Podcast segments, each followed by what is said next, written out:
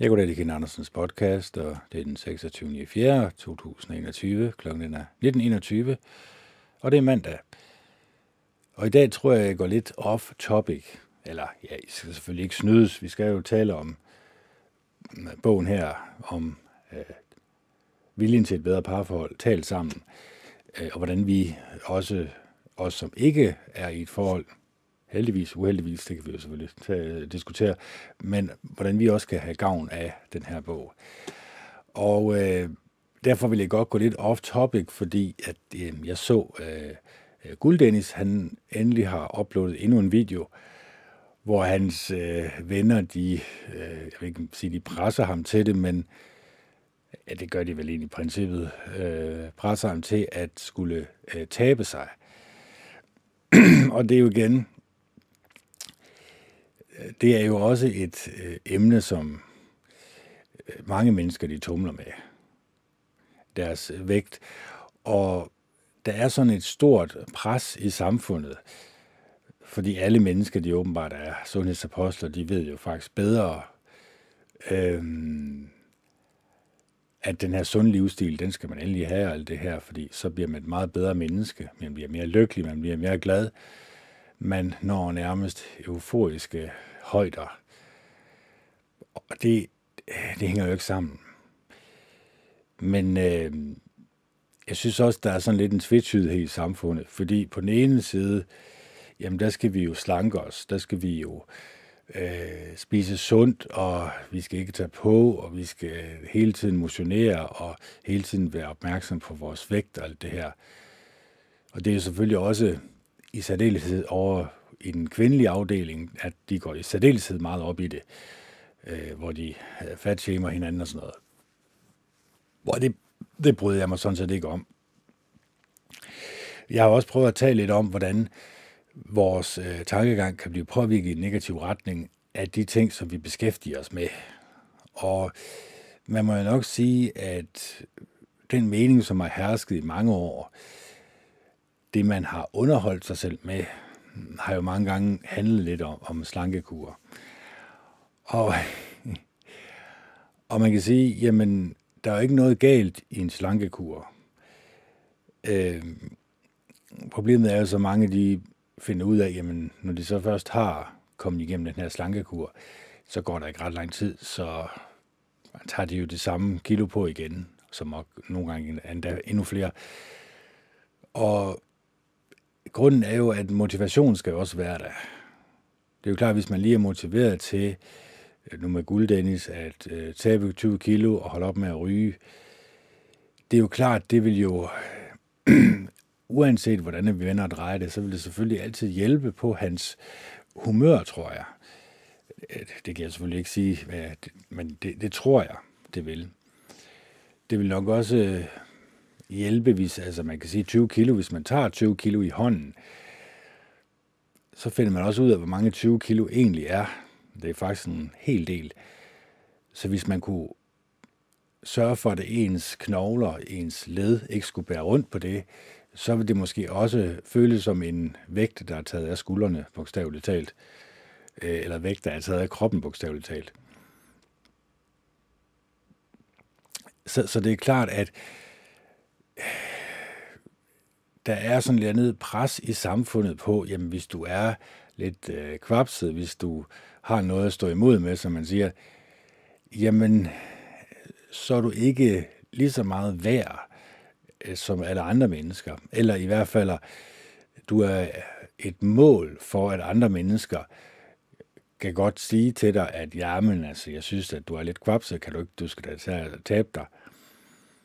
Fordi vi er så gode til at øh, blande os i andre menneskers liv. Det er jo noget af det nemmeste i verden. Det er der en helt underholdningsindustri, der, der lever fedt på. Det, det er jo noget, der giver sig selv.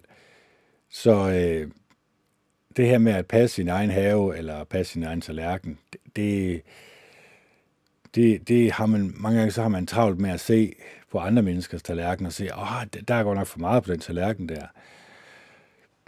Så vi er også gode til at øh, hakke lidt på hinanden, og ligesom holde lidt styr på hinanden, sådan at vi alle sammen bliver målrettet og kommer til at ligne nogle, jeg vil ikke sige robotter, men selvfølgelig er, det er selvfølgelig også sagt med lidt smil på læben det her, fordi det er jo klart, at jeg tror da, at det guld Dennis' venner gerne vil hjælpe ham. Selvfølgelig. Det, det er da noget, der giver sig selv.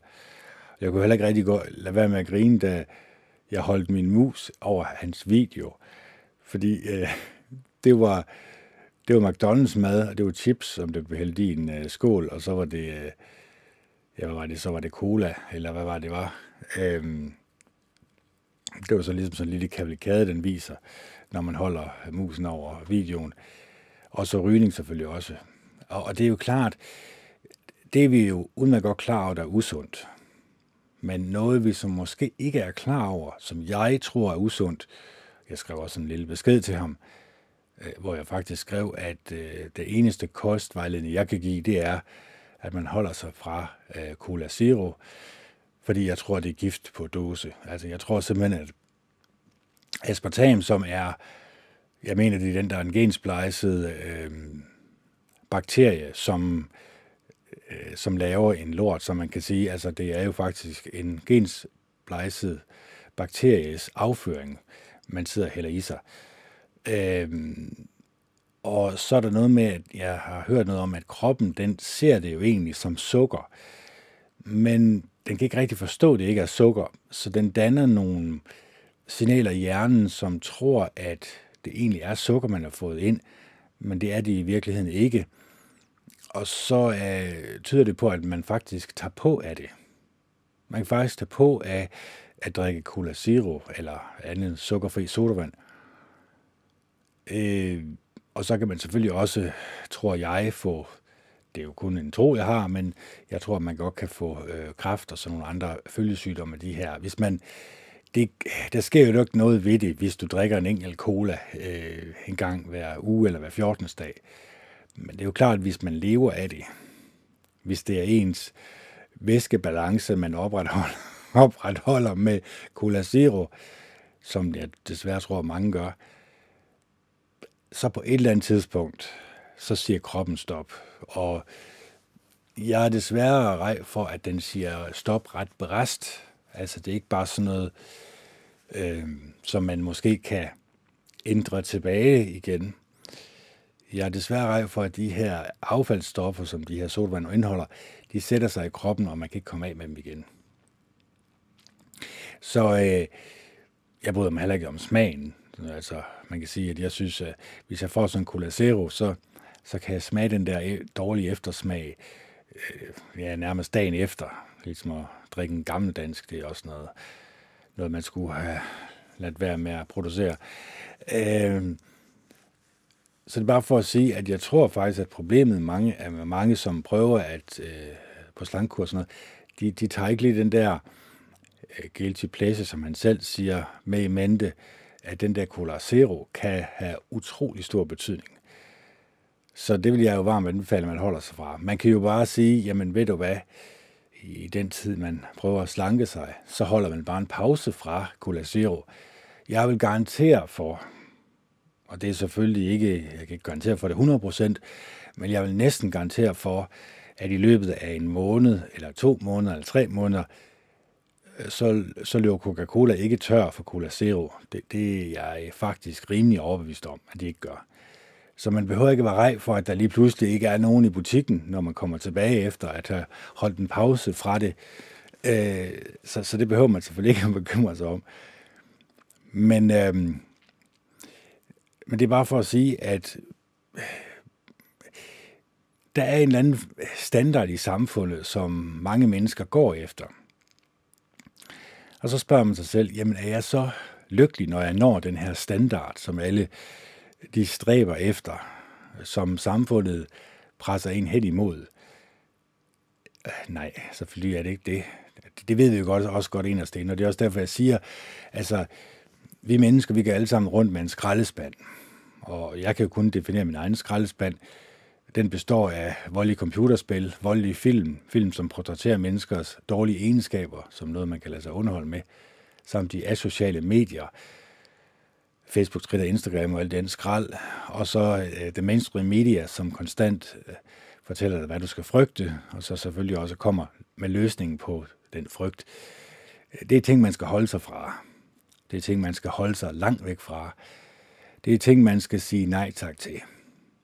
Altså, hvis du har en, en kammerat, som hele tiden lyver for dig, som hele tiden øh, fortæller dig, at du er et dårligt menneske, at du skal føle dig dårligt som menneske, hvor lang tid er du så venner med det ved medkommende?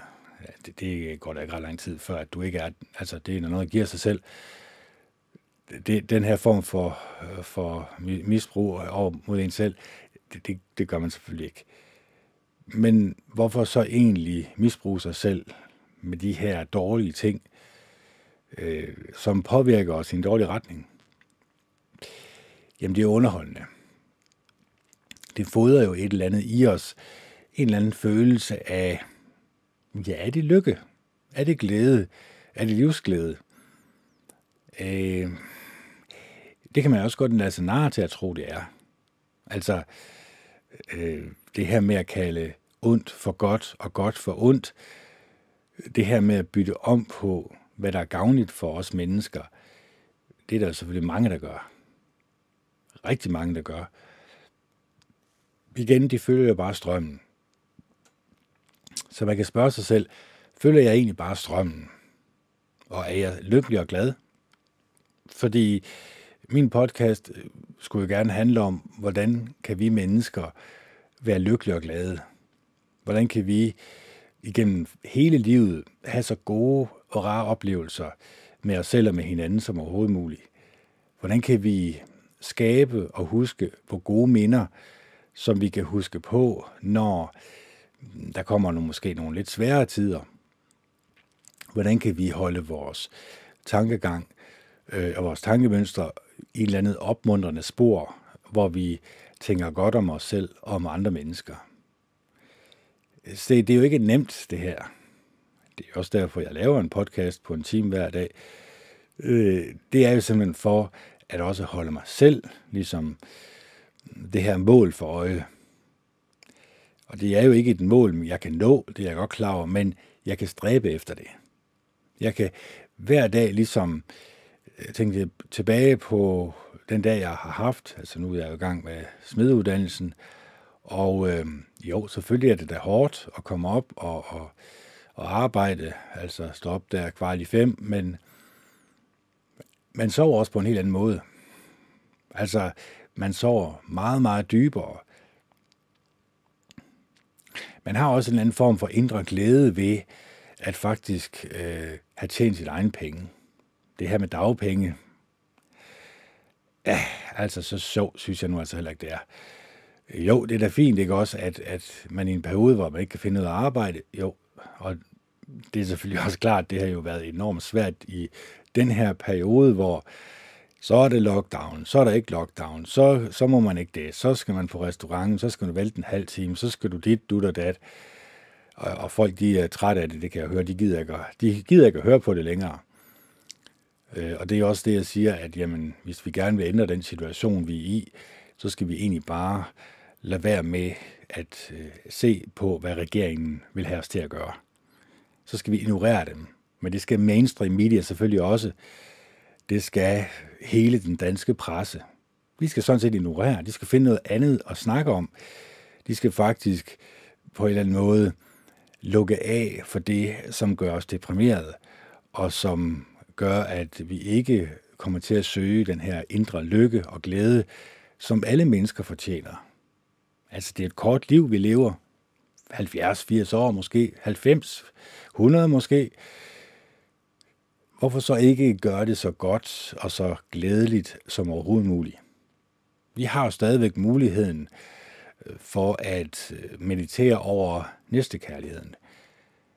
Det, at man tænker på andre end sig selv på en god og opmuntrende og ordentlig måde, det kunne man jo også gøre til en form for daglig rutine, hvor man ligesom sætter sig ned og mediterer over hvad kunne jeg gøre, hvis jeg blev sat i en situation, ligesom den barmhjertige samaritaner. I husker nok historien, eller det er ikke sikkert, at I gør det, men så kan jeg da ligesom friske den op igen der kommer en person hen til Jesus, og så siger han til Jesus, hvad skal jeg egentlig gøre for at øh, blive betragtet som min næste?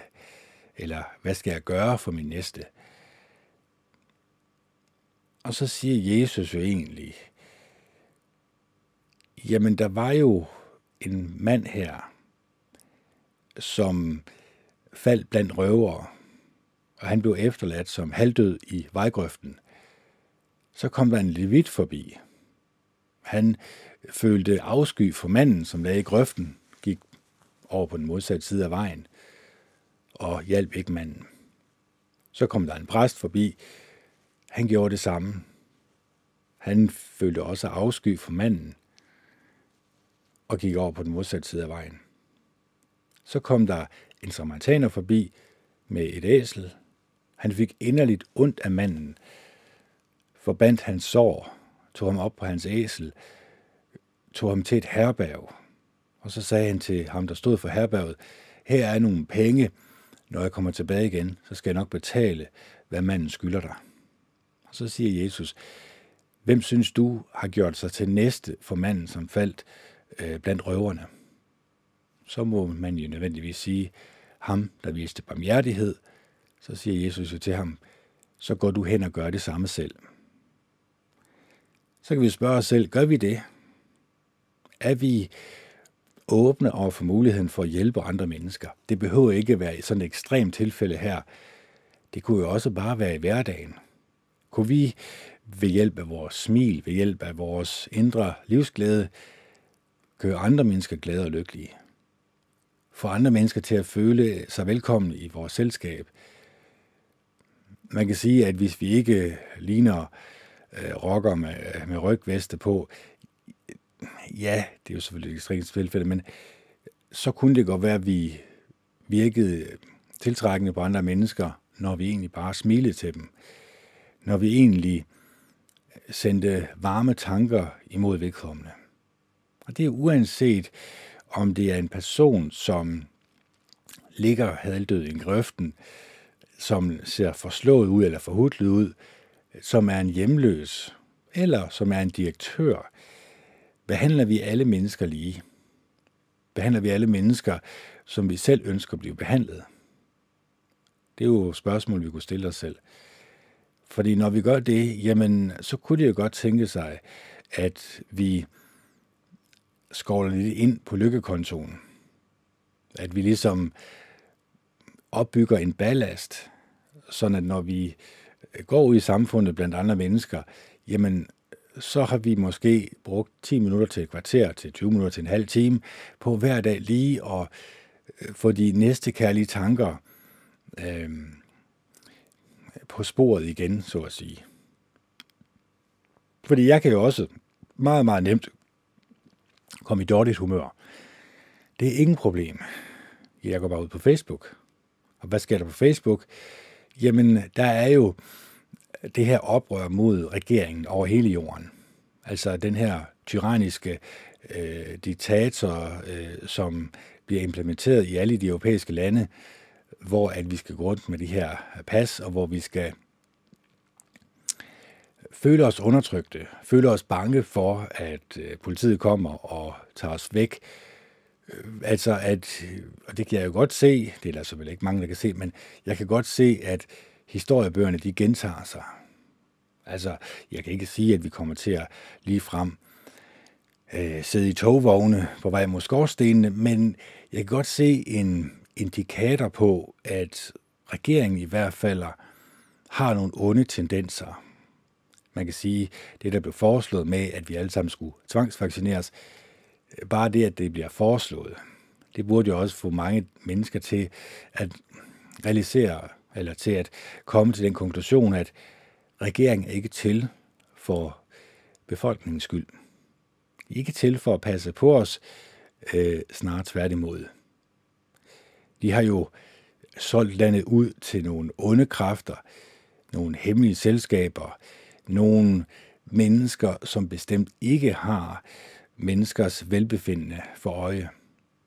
Altså i bund og grund, hvis det skal være meget nedtrykkende, så tror jeg, at øh, Endgame af Alex J, som jeg nok ikke skal sige højt for højt, for han er jo forbudt over hele. Han har jo, øh, hvis man går ind på hans hjemmeside Infowars, så vil man nok finde det. Øh, og nu må vi se, altså jeg ved i hvert fald, at hvis jeg siger hans navn højt, jeg kan også godt sige det her Infowars, det kan også godt være, at det er flagged, så kan det godt være, at min video bliver demonetized, eller hvad vi kalder det. Fordi at man må ikke snakke om, hvad han taler om. At han taler om, at øh, den her magtelite, som står bag politikerne, de ønsker at eliminere 90 procent af jordens befolkning. Det, det er jo ikke særlig opmuntrende at tale om. Det er ikke en rar fremtid at gå i møde. og, og jeg håber selvfølgelig at ikke, det passer. Altså, og man kan jo også godt sige, at man kan lave, lave det så enormt svært at kapere, at man egentlig ignorerer det, og at man giver de mennesker en sølvpapirshat på. Nå ja, så har vi jo sådan set bare... Så kan vi gå videre med vores hverdag, så behøver vi ikke at spekulere på, at der måske er nogle onde mennesker med onde planer imod os. Men det har det jo altid været. Op igennem verdenshistorien, lige siden for Romeriet, jamen der har regeringen jo egentlig øh, undertrykt befolkningen. Det kan godt være, at vi ikke kan mærke det i dag. Det, det kan langt de fleste danskere nok ikke. Langt de fleste mennesker i Europa kan nok ikke. Men der er så også mange, der kan. Der er mange, der godt kan se det her problem med de her pas, fordi er det sådan et pointsystem, vi skal ind under? Er det sådan, at vi skal deles op i de mennesker, som vælger at få prikket, og de mennesker, som ikke vælger at få prikket? Det er jo også træls ting at tænke på. Så derfor, jeg har fokuseret længe nok på det i mine andre podcasts, så det kan man bare gå tilbage, hvis man virkelig ikke vil opmuntres, så går man så bare, bare tilbage fra starten, så øh, for 7-8 år siden, så kan man godt høre, at jeg ikke var i særlig godt humør på det tidspunkt. Så havde jeg jo lige halvandet års pause fra YouTube. Øhm, og der kan jeg godt mærke, da jeg kom tilbage igen, der, der havde jeg ligesom besluttet, at skeen skulle i den anden hånd. At mine podcast ikke skulle hele tiden fokusere på det negative, fordi det kan man jo nemt gøre.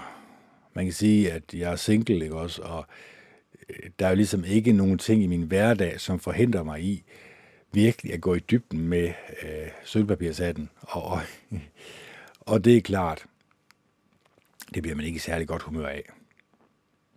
Fordi hvis bare 10% af det, øh, som man beskæftiger sig med, som sølvpapirshat øh, passer, så går vi i en meget træls tid i møde, ikke også? Og igen, det er jo fordi, at mennesker kan godt kan lide at ignorere nogen, som siger, at vi går en dårlig tid i møde. Vi kan godt lide at få ørerne kildret selvfølgelig, det er klart. Vi kan godt lide at egentlig bare blive nusset lidt på af øh, staten, af regeringen. Vi kan godt lide at føle os sikre og trygge. Og så kan vi jo egentlig godt stille nogle tankegange og tankemønstre op foran os, som vi tror på fuld og fast, fordi det giver os tryghed og sikkerhed. Så stoler vi på regeringen, så stoler vi på, at de har vores bedste for øje. Og hvis I gør det, jamen så lad endelig må blive ved med det. Altså, det skal jeg ikke kunne ændre ved. Det ønsker jeg sådan set heller ikke at ændre ved, fordi altså, jeg har min mening om, hvordan jeg mener, øh, virkeligheden hænger sammen. Og I har nok en anden mening om, hvordan virkeligheden hænger sammen. Og, og det her med at være uenig, det er jo også det er også en indikator på, at vi ikke bor i Nordkorea endnu. Fordi i Nordkorea, der er der kun én mening. Ellers så kommer du i en lejr, eller så, ja, der bliver du udsat for nogle voldsomme ting. Så det er også et sundhedstegn i et samfund, at vi kan have delte meninger om et bestemt emne. Nu ved jeg selvfølgelig godt, det har jeg også sagt tidligere, at vi bliver selvfølgelig også manipuleret med. Vi bliver, der bliver også fortalt os, hvad vi kan få lov til at tale om af emner. MeToo og øh, Black Lives Matter og øh, klimaforandringer, eller hvad det nu er, de, de nu finder på, at vi skal tale om. Det er emner, som er godkendt øh, fra de hemmelige selskaber. Så det er ikke de hemmelige selskaber, vi taler om. Det er ikke de mennesker, som mødes i al hemmelighed for hvad? Ja, er det bare sådan tikkelægge, tikkelægge, ciao, ciao, ciao, spider, halløjse? Eller er det, når det er sådan noget hemmeligt loge, halløjse, er det så gode planer, de lægger for menneskeheden, eller er det dårlige planer? Er det onde planer, de ligger? Det kan jeg jo ikke svare på. Jeg ved ikke, hvad der foregår derinde. Jeg ved bare, at sandsynligheden for, at når man taler i et lukket forum, jamen så kommer man til at tale om nogle ret onde ting. Hvis det nu var et åbent forum, så tænker mennesker sig selvfølgelig om, inden de taler. Det gør jeg også i min podcast jo. Jeg håber selvfølgelig også, at det spiller af på min tale, når jeg taler med andre mennesker, at jeg selvfølgelig også tænker mig, inden jeg taler, sådan at min tale kan være opmuntrende, så min tale kan øh, få andre mennesker til også at føle sig trygt og sikkert i mit selskab. Fordi igen, what you see is what you get. Altså, hvis du taler med mig, som, du, som I kan høre mig nu tale, jamen, så skulle det gerne være den samme person, I får. Selvfølgelig, øh, vi har jo alle sammen det her egos, vi sætter frem foran os, hvor vi ligesom holder os lidt tilbage. Vi viser ikke helt 100% vores sande jeg. Det er der jo ingen, der gør. Men jeg har, kan kun tale for mig selv selvfølgelig, men jeg har i hvert fald fået, fået ud af det med podcasten, at jeg bliver mere og mere åben over for muligheden for at skralde mit ego væk. Sådan at den, det menneske, du taler med, det er faktisk det menneske, som jeg også er allerinderst inde. Og ellers, allerinderst inde er vi jo uendelig kærlighed. Vi har muligheden for at vise hinanden uendelig kærlighed. Men definere, prøv, prøv du at definere ordet uendelig kærlighed. Ja, det er ikke så nemt jo, fordi kærlighed, det ved vi godt. Jamen altså, kærlighed, det kan være øh, mor, barn. Det kan også være en far, søn. Det kan være et kærestepar. Øh, det kan være, at man har kærligheden til sit arbejde, og ens arbejde kunne måske bestå af at passe på andre mennesker. Øh, det kunne være på et plejehjem, det kunne være på et sygehus. Det er også en form for kærlighed, du viser. Kærlighed kan du selvfølgelig vise til dig selv, men det er først, når du begynder at vise det til andre mennesker, at du egentlig øh, får noget igen. At du får en indre varm følelse af at selv blive elsket, og selv føle sig øh, som en del af de mennesker, som man møder. Så det her med at åbne sig op, det her med at være ærlig over for sig selv, over for de mennesker, som man møder, det kan jeg jo kun tale for mig selv, men det har i hvert fald åbnet mig op for muligheden for at arbejde lidt dybere med, hvem jeg er som menneske. Finde ud af, øh, de her dårlige tanker, som jeg har, og som mange mennesker har, hvordan kan jeg få styr på de her tanker? Og en af de måder, det er selvfølgelig meditation.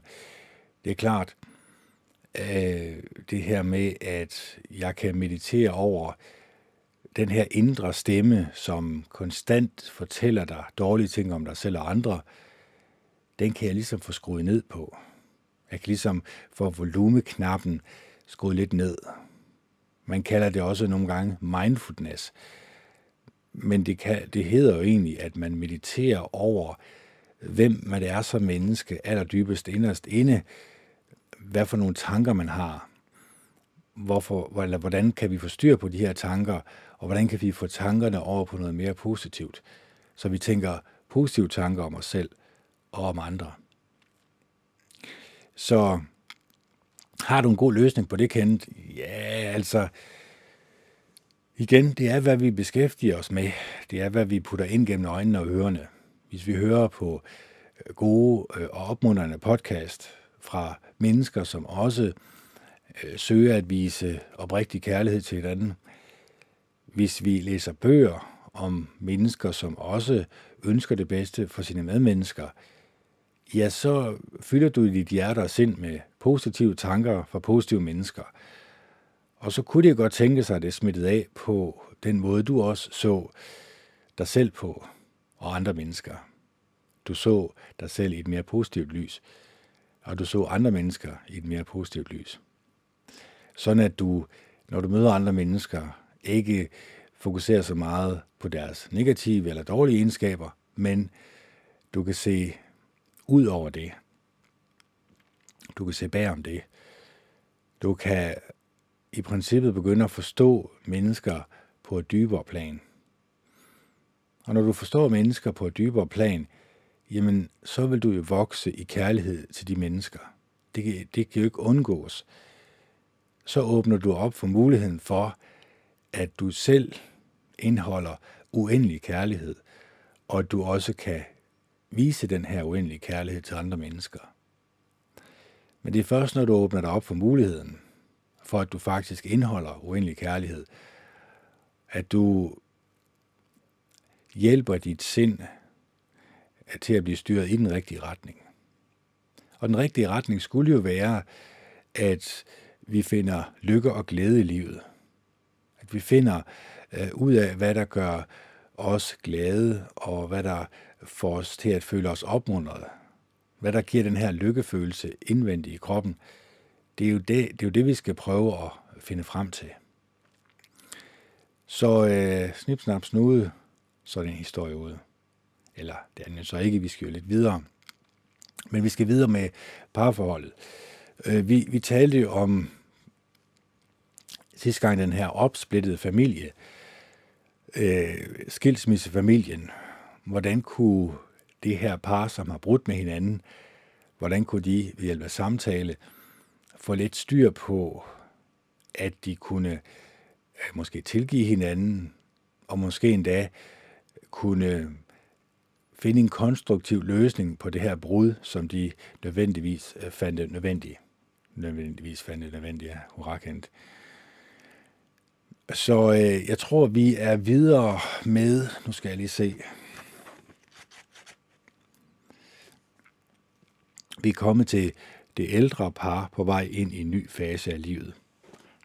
og så tror jeg lige, vi skifter over ja, yeah, hvad kan vi gøre, hvad kan vi gøre, hvad kan vi...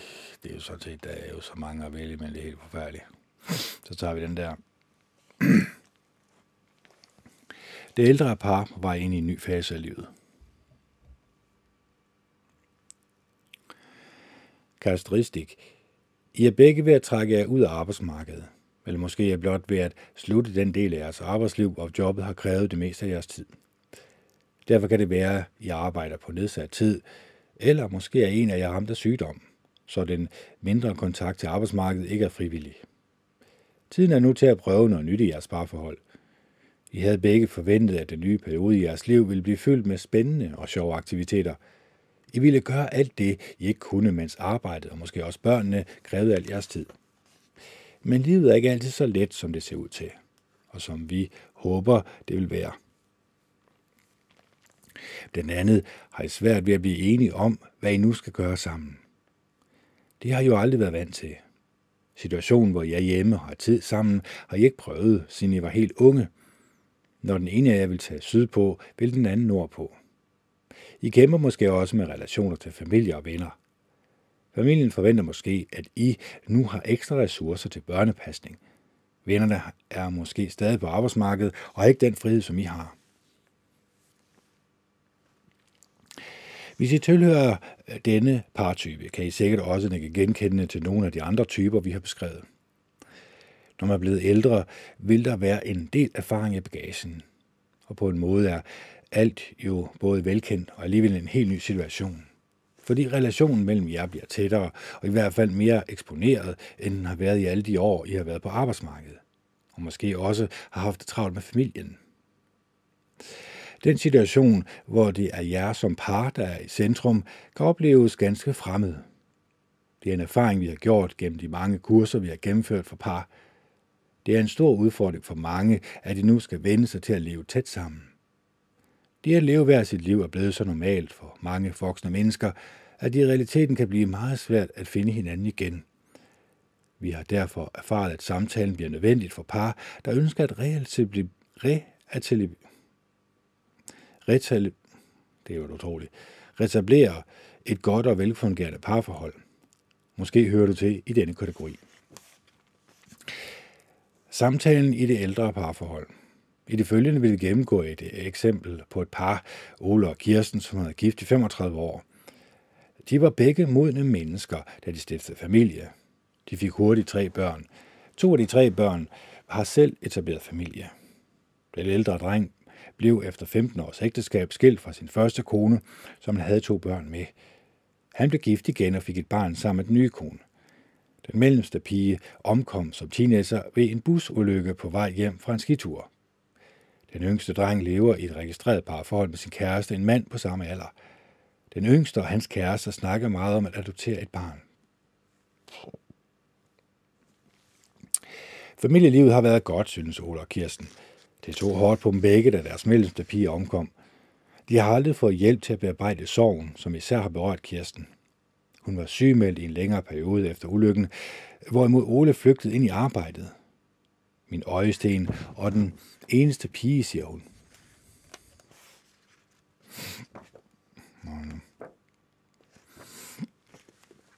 Ole reagerede meget stærkt, da den yngre dreng annoncerede, at han ville flytte sammen med en mand. Ole har altid været meget konservativ, hvad det angår. Jeg forstår simpelthen ikke, hvorfor drengen blev sådan, sagde Ole til sig selv i starten. Vi må have gjort noget galt. Ole har været leder på et større lager. Han er gået på efterløn og har valgt ikke at arbejde i de timer, han må. Han fik ellers tilbud om at fortsætte på nedsat tid fra sit gamle firma. Ole synes, der var så meget andet, han og Kirsten skulle nå, og det ville han have tid. Og det vil han have tid til. Kirsten arbejder tre dage om ugen. Hun har ellers altid haft fuldtidsjob i økonomiafdelingen i samme firma i mange år. Men datterens ulykke slog hende ud, og hendes firma imødekom ønsker om deltid. Kirsten stopper nu helt og går på efterløn om tre måneder. Vi vil nu se nærmere på, hvorfor Ole og Kirsten aldrig rigtig begyndte at tale sammen efter den busulykke, hvor deres datter, ankom, datter, datter omkom. Til at begynde med trak de sig ind i sig selv. De talte slet ikke sammen om ulykken. Ole reagerede meget indadvendt. Han lukkede sig inde og nægtede at tale om ulykken. Kirsten syntes, han forsvandt helt ind i sig selv. Han blev mere og mere tavs og ville ikke tale om det, der var sket. Han var ikke den glade Ole, som han plejede at være. Hun kunne næsten ikke kende ham igen. Kirsten havde en fornemmelse af, at det ikke var godt, at det ikke var godt fat med Ole. Også et underligt udtryk, godt fat med Ole. Men hun havde det selv for dårligt til at kunne starte en samtale om det. Ole var mest optaget af sine egne tanker, og de kørte i ring. Han blev ved med at diskutere med sig selv, hvor dårlig en chauffør bussen havde haft, og hvor langsom redningsfolkene havde reageret. Kirsten reagerede følelsesmæssigt meget voldsomt. Hun græd hver dag i lang tid. I lang, lang tid. Hun tænkte meget på, at hun aldrig skulle have givet efter for datterens plageri om, at den måtte tage afsted. Så var det ikke sket. Også Ole havde været imod. Han mente, hun var for ung til sådan en tur. Det var oftest ham, der bestemte, men her havde hun sat sin vilje igennem. Kirsten var sygemeldt i flere måneder. Heldigvis kunne hendes chef forstå hendes situation. Han sagde, at Kirsten bare skulle tage den tid, der var nødvendig. Da hun kom tilbage på arbejde, var kollegerne ikke særlig nærværende. Det var som om, de ikke vidste, hvad de skulle sige, synes Kirsten. Ole prøvede at bakke hende op, men han savnede ord. Han var mest tavs, når Kirsten havde sin grædetur. Hvad var det, der skete i relationen mellem Ole og Kirsten? Når mennesker er, når mennesker er i krise, er det i deres følelsers vold. Det er ikke sikkert, at de selv tager initiativ til at snakke om det. Derfor bør kolleger og specielt ægtefælle selv tage initiativ, initiativ til en samtale om det, der var sket. Kroppen viser, når et menneske ikke har det godt, og du kan tydeligt se din partners krise afspejle sig gennem kroppens reaktioner. Det bør du reagere på. En af kroppens reaktioner er tavshed.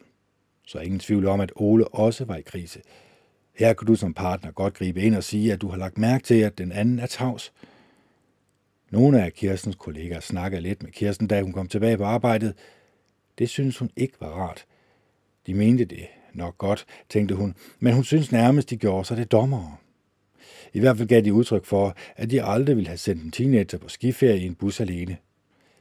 Kirsten følte endnu mere skyldfølelse, når de gik i gang med at bebrejde hende og Ole. Man skal aldrig gøre sig til dommer over den, der er ramt af en krise. På samme måde skal man huske på, at vi reagerer forskelligt på samme hændelser, afhængig af, hvad vi har med i livsbagagen, når tingene brager løs. Derfor er det også en god idé, at du lader din partner selv fortælle om hendes oplevelser igen og igen. Det at fortælle om det chok, Kirsten fik, da hun modtog beskeden, ville have hjulpet Kirsten og gjort hende mere rolig. Det var ikke nødvendigt, at kollegerne havde kommenteret eller vurderet, hvis Kirsten havde fået lov til at fortælle.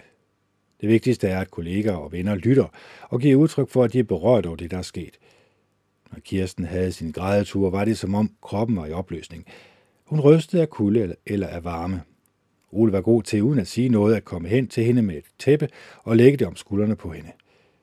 Fysisk omsorg er vigtig i sådan en situation, så Ole gjorde det helt rigtigt. Det tydeliggør, at man er berørt og føler med den kriseramte. Kirsten har helt sikkert følt, at Ole tog sig af hende, og at han bekymrede sig om hendes reaktion, selvom han havde nok med at klare sig selv.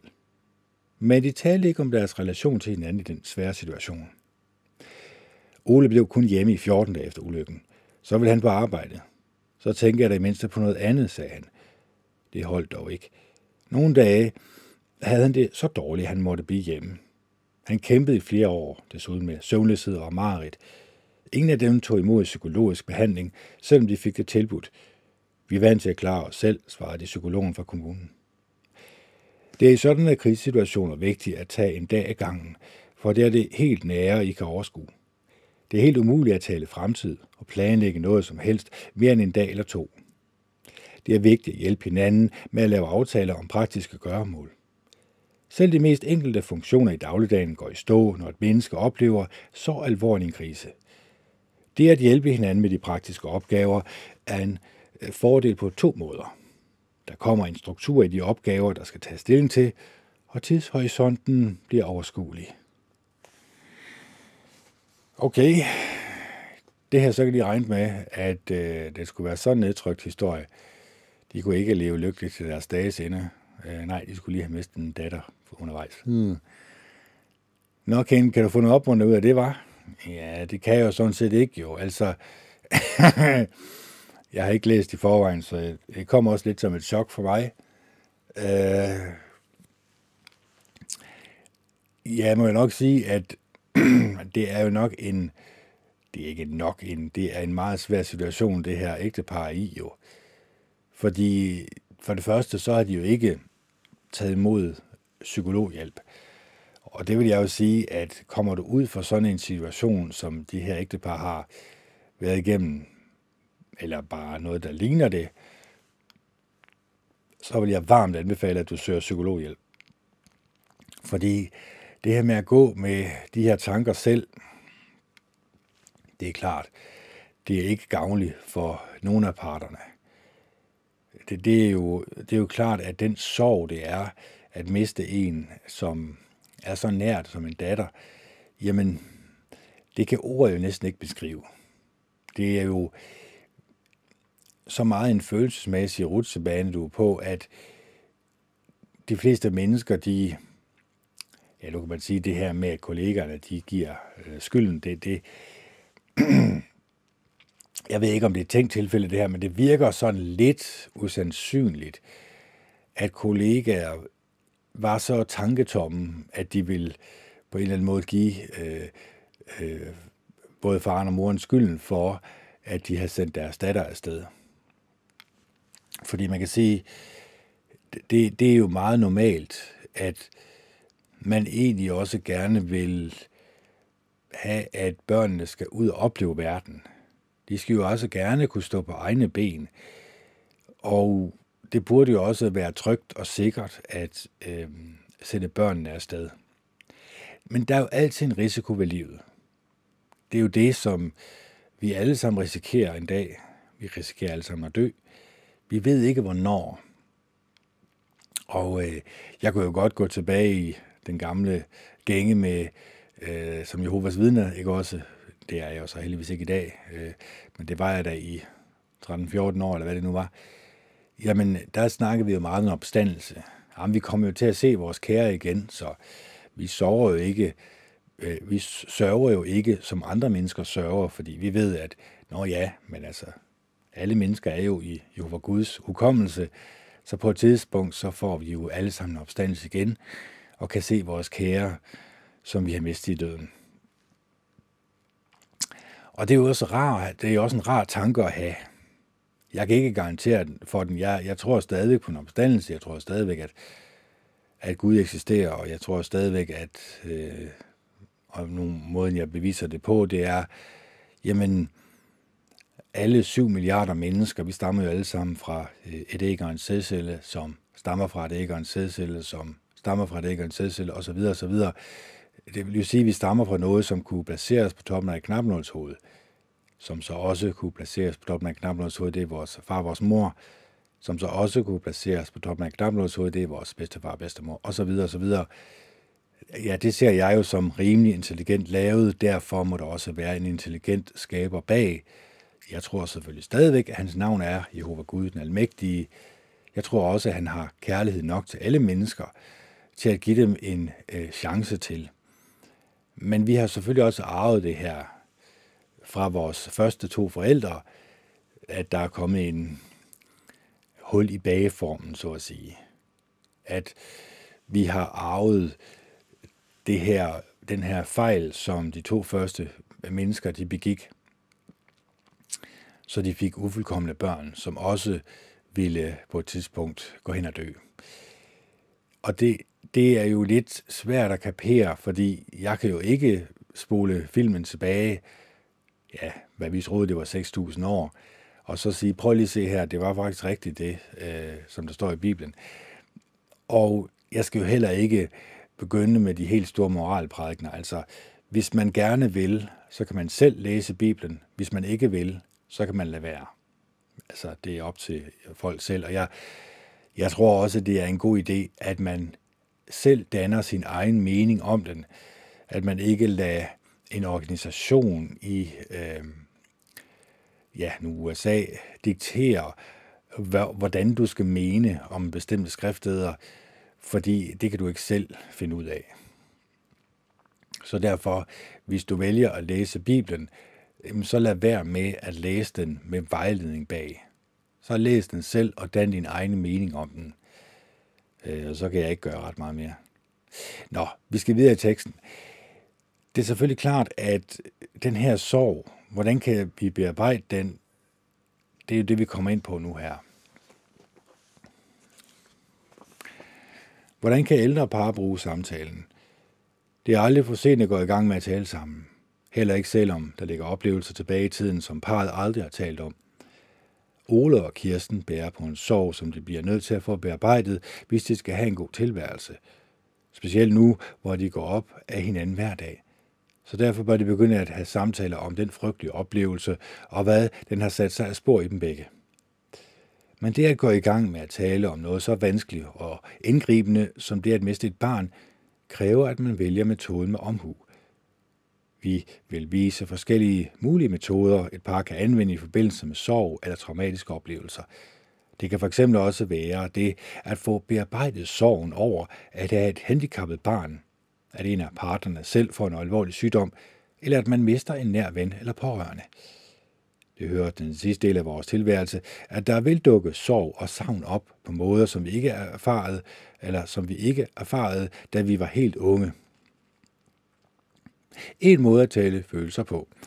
I eksemplet med Ole og Kirsten kan det være, at Kirsten, der starter med at fortælle, hvordan hun tror, at Ole havde det lige efter ulykken. Husk, at samtaler som denne kræver, at der er ro til at tale sammen. Kirsten skal altid være skal altid først prøve at sætte sig ind i, hvordan hun forestiller sig, at Ole oplevede ulykken. Det er vigtigt, at hun taler tydeligt, klart og rimelig kortfattet, og gerne stopper op ind imellem, imens lytter Ole til Kirstens fortælling. Derefter skal Ole fortælle, hvordan han rent faktisk havde det. Hvad oplevede han? Hvilke følelser havde han, og hvad, gjorde, og hvad han gjorde for at klare sit liv? Når Ole har fortalt om, hvordan han faktisk oplevede tiden lige efter ulykken, slutter Kirsten af med at fortælle, hvordan hun blev påvirket af at høre Ole fortælle, hvad blev hun berørt af, måske overrasket over. Derefter bytter Ole og Kirsten roller, og Ole fortæller, hvordan han tror, Kirsten havde det i tiden lige efter ulykken. Imens lytter Kirsten og fortæller derefter, hvordan hun selv husker, hun havde det i tiden lige efter ulykken. Ole slutter med at sige, hvordan han bliver påvirket af det, Kirsten har fortalt. Hvis I som par beslutter at gennemføre en samtale på denne måde, kan det være en god idé, at I afslutter med at tale om, hvordan det er at tale sammen på den måde, eller at I afslutter med at tale om, hvordan det er at tale sammen på den måde. I lærte måske noget nyt om jer selv og hinanden. Forhåbentlig finder I ud af, at det ikke er så farligt at tale om kriser, hvor I begge er part i krisen. I ved nu, hvordan I kan håndtere at tale sammen, og I finder ud af, at det er i orden at reagere på det. I hører den anden. At reagere på det, I hører den anden sige. I finder nok også ud af, hvor forskellige reagerer under en krise, og at I har forskellige måder at udtrykke jer på. Det er vigtigt, at I også taler om, hvordan I kan lære at acceptere forskellige måder at, måder at reagere på. Yes, det er fordi det her tegnsætning, det forvirrer mig lidt. Når de skriver et i, så skriver de selvfølgelig også, som det ser ud som, som det er stort, selvom det er et komma, der er dejligt. Nå. Æh, hvad siger uret? Den siger 10 minutter. Ja, okay. Men, men øh, det kan vi også godt afslutte med, fordi ellers så, så bliver det en lidt øh, dybere podcast. Det skulle det også gerne være. Det er det jo selvfølgelig også. Men det her med at tale til hinanden med, om de her kriser, det er nemmere sagt end gjort jo. Øh, fordi man kan sige, jo, man kunne gøre det, man kunne købe den her bog, eller man kunne købe de her bøger, man kunne købe to bøger, og så kan man skiftevis øh, sætte sig ned og læse et øh, lille kapitel, og så tage de her emner op. For det vil jo hjælpe parret. De har jo nogle følelser, som ligger latent indvendigt om den her ulykke. Det er der jo selvfølgelig også, det er der selvfølgelig også fuld forståelse for. Det er da klart. Det, det er jo en voldsom ting, de har været igennem. Og så når de begynder at bearbejde den her ved egentlig at fortælle, hvordan de tror modparten, det lyder også lidt underligt, modparten, hvordan deres partner har haft det. Hvordan tror de, de har haft det? Og så bagefter så hører de, hvordan har de rent faktisk oplevet det her? Fordi hvis man ikke har talt om det her igennem en længere periode, nogle gange, det kan man godt fornemme, at det måske endda er mange år siden det her det skete, jamen så er det jo klart, jo længere tid der går, jo sværere er det at åbne sig op for, for den her ulykke. Man kan sige, hvis de har hvis de allerede efter en uge eller 14 dage havde åbnet op og begyndt at tale om de her ting, så er det klart, så vil de måske have kunne bearbejde det på en nemmere måde det er måske nemmere at åbne sig op, når der kun er gået en kort tidsperiode, i forhold til, som jeg tror, det her det tyder på, er en meget lang tidsperiode. Fordi jeg har jo også oplevet ting i mit liv, som også måske skulle kræve lidt psykologhjælp. Det har jeg så talt om i min podcast i stedet for. Det har jeg jo følt, at jeg har haft et publikum til jo, og det har også lettet mit hjerte, kan jeg mærke. Jeg kan, jeg kan mærke, at jeg har bearbejdet de her ting i fortiden, som jeg har gået og tumlet med. Det gør vi jo alle sammen. Vi har alle sammen ting fra fortiden, som går nære. Og øh, når vi så ikke får den bearbejdet, når vi ikke får talt om dem, jamen så ligger de egentlig latent og egentlig forhindrer os i at komme i kontakt med den her uendelige kærlighed, som vi alle sammen indeholder. Og det er ikke for at sige, at det er nemt det her, for det er det jo bestemt ikke. Men at det, jeg ligesom laver dem her, den her time hver dag, og nogle gange i weekenden to timer, jamen det hjælper mig til at få styr på mine tanker. Det hjælper også til, at jeg bliver opmærksom på de steder, hvor jeg skal fokusere min meditation på. Det kan være, at jeg har nogle ting, som jeg ikke har fået bearbejdet ordentligt. Jamen ved hjælp af meditation kan jeg jo på en eller anden måde gå ind i de her oplevelser, jeg har haft, og bearbejde dem. Tilgive de mennesker, som måske har gjort mig uret. Tilgive mig selv, hvis jeg også har gjort andre mennesker uret. For bearbejde det, sådan at jeg kommer ud på den anden side med en fornemmelse af, at nu har jeg i hvert fald gjort alt, hvad jeg kunne for at arbejde på de her ting, hvor at jeg ved, at de her negative egenskaber, som jeg måske har fodret lidt ved, ved de her dårlige oplevelser, at dem har jeg så fået bearbejdet så meget, så når jeg så egentlig kommer i det mindset, hvor at jeg har det lidt dårligt med mig selv og andre, at så kan jeg nemmere komme ud af det. Så har jeg meget nemmere ved at sige stop i tide, og så få mit sind og hjerte og hele min væremåde skubbet over i en anden retning. Sådan at det er den mere venlige og ydmyge og milde øh, retning, hvor jeg ikke kun tænker på mig selv, men også tænker på andre mennesker. Så det er ikke for at sige, at jeg har løsningen på hele verdens problemer. Det har jeg bestemt ikke. Men jeg kan bare sige, at den her podcast har i hvert fald hjulpet mig til, at jeg ligesom får lavet en eller anden brainstorming, eller en mindfulness brainstorming, hvor jeg ligesom ser, jamen, hvad problemer har jeg haft i fortiden? Man kan sige, den her bog, den åbner sig jo også op for muligheden for, at jeg også får øje på nogle ting i mit liv. Det behøver ikke at være sådan nogle tragedier her, men det kan også være mindre tragedier, øh, som måske ikke er så voldsom i andre menneskers øjne, men som måske har været voldsom i mine øjne.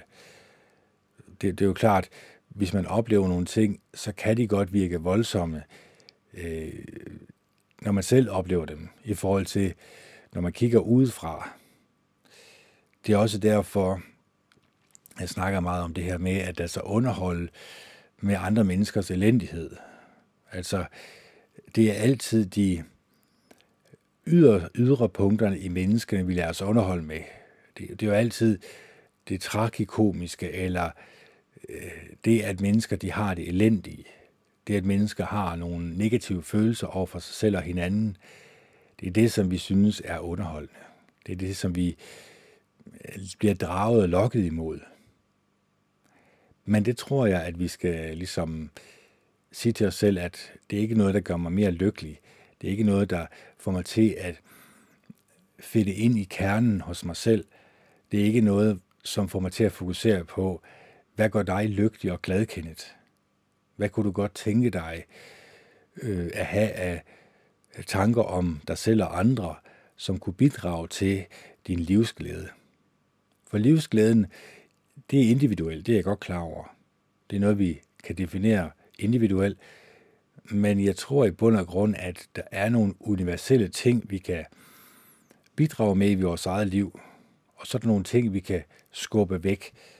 Der er nogle ting, vi kan bearbejde, men også ignorere. Der er nogle ting, som med skraldespanden, vi finder ud af, når vi ligesom holder en afstand fra det her, jamen så får vi også den her lettelsens suk. Det var da dejligt, vi ikke skal beskæftige os med alt det her negative skrald for den skraldespand længere. Nu skal vi egentlig bare fokusere på øh, det positive. Det er, at vi kan beherske os selv. Det er, at vi tænker som den næste kærlige, barmhjertige samaritaner om andre mennesker, om os selv. Det er, at vi fylder vores tanker med gode og rare og positive tanker. Det er, at vi kan smile hver dag, vi står op. Det at vi kan føle en form for livsglæde, som kan bidrage ikke kun til, os egen, til vores egen lykke, men også til de mennesker, som vi møder og som vi taler med. Det kan jo egentlig kun bidrage til, at vi også i hvert fald skaber muligheden for, at vi også opnår en form for lykke og glædesfølelse i vores liv. Og den her lykke og glædesfølelse, jamen, jeg håber, at den her podcast har bidraget til det en lille smule. Jeg ved godt, det er bare en skal time, ikke også? Men jeg håber i hvert fald, at min podcast har kommet ind på nogle ting, som I også kunne bruge til noget. Har sat nogle tanker i gang hos jer, som også kunne virke opmuntrende, og som også kunne bidrage til jeres lykke øh, og livsglæde. Og så håber jeg selvfølgelig, at I også køber sådan nogle bøger som dem her, øh, talt sammen, viljen til et bedre parforhold, og alle andre bøger, som kan bidrage til, og nu tager jeg bare en af de andre her, som kan bidrage til, når man lader sig drage imod de her mennesker, så kan man også blive påvirket af dem. Dalai Lamas bog af, af Howard T. Kotler, Kunsten at leve lykkelig, vil jeg også varmt anbefale. Og der er rigtig mange andre også. Øh, Møllehave er også en af de gode. Så beskæftige sig med livsbekræftigende mennesker. Mennesker, som har noget på hjertet, og mennesker, som ønsker at bidrage til en positiv atmosfære. Det er ting, du kan beskæftige dig med. Også podcast, som, hvor mennesker de også fortæller om gode og rare oplevelser, øh, de har haft, hvor at de også kan bidrage til, at når man lytter med, jamen så føler man også, at man er til stede i deres oplevelser. Så føler man også, at man på en eller anden måde kan få en lille smule af deres livslykke og livsglæde ind i ens eget liv. Så jeg håber, og jeg kan kun håbe jo, at min podcast var opmuntrende igen, at den bidrog til, at I måske også kunne se lidt mere positivt på livet.